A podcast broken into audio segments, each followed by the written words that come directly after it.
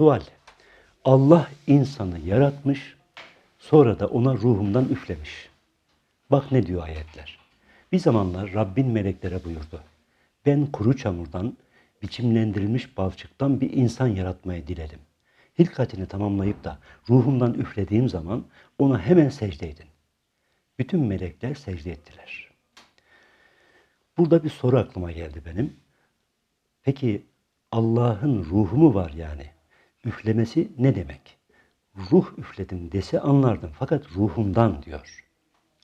Hemen cevap verelim. Bunu tefsirlerde anlatıyor.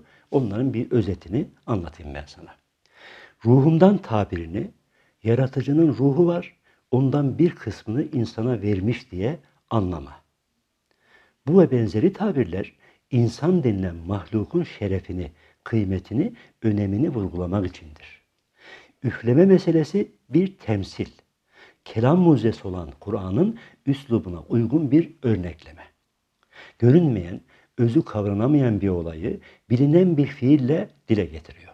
Mesela bir ressam ben bu tabloya sanatımdan üfledim diyorsa bunun açılımı şudur. Ben onu sanatımla yaptım. Hünerimi ona yansıttım. Onda benden izler var. Resme bakarak benim maharetimi anlayabilirsiniz. İnsan da ezeli ve ebedi bir sanatkarın eseri. Bedenini topraktan yaratan da o, ruhunu var eden de.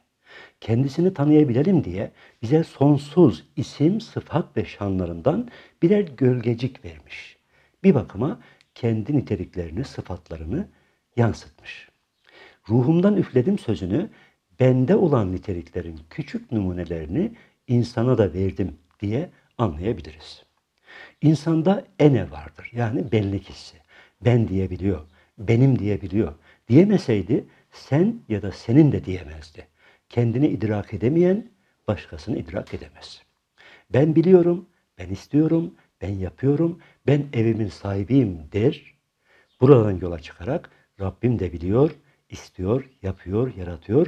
O da bu kainatın sahibi diyebilir. Fakat kendisinin bir yaratık, Rabbinin ise yaratıcı olduğunu unutmamalı. İmanla, ibadetle kemale meylederse en sonunda ben de onunum, benim dediklerim de onun der. İnsanda görme, işitme, irade etme, seçme ve benzeri özellikler olmasaydı Allah'ın gören, işiten, bilen, haberdar olan gibi pek çok isim ve sıfatlarını anlayamazdı. Mesela Allah basirdir, görendir dediğin zaman görme ne ki? Bilmiyor görmenin ne olduğunu. Allah semidir, işitme nedir bilmiyor. Dolayısıyla Allah'ı tanıyamaz insan.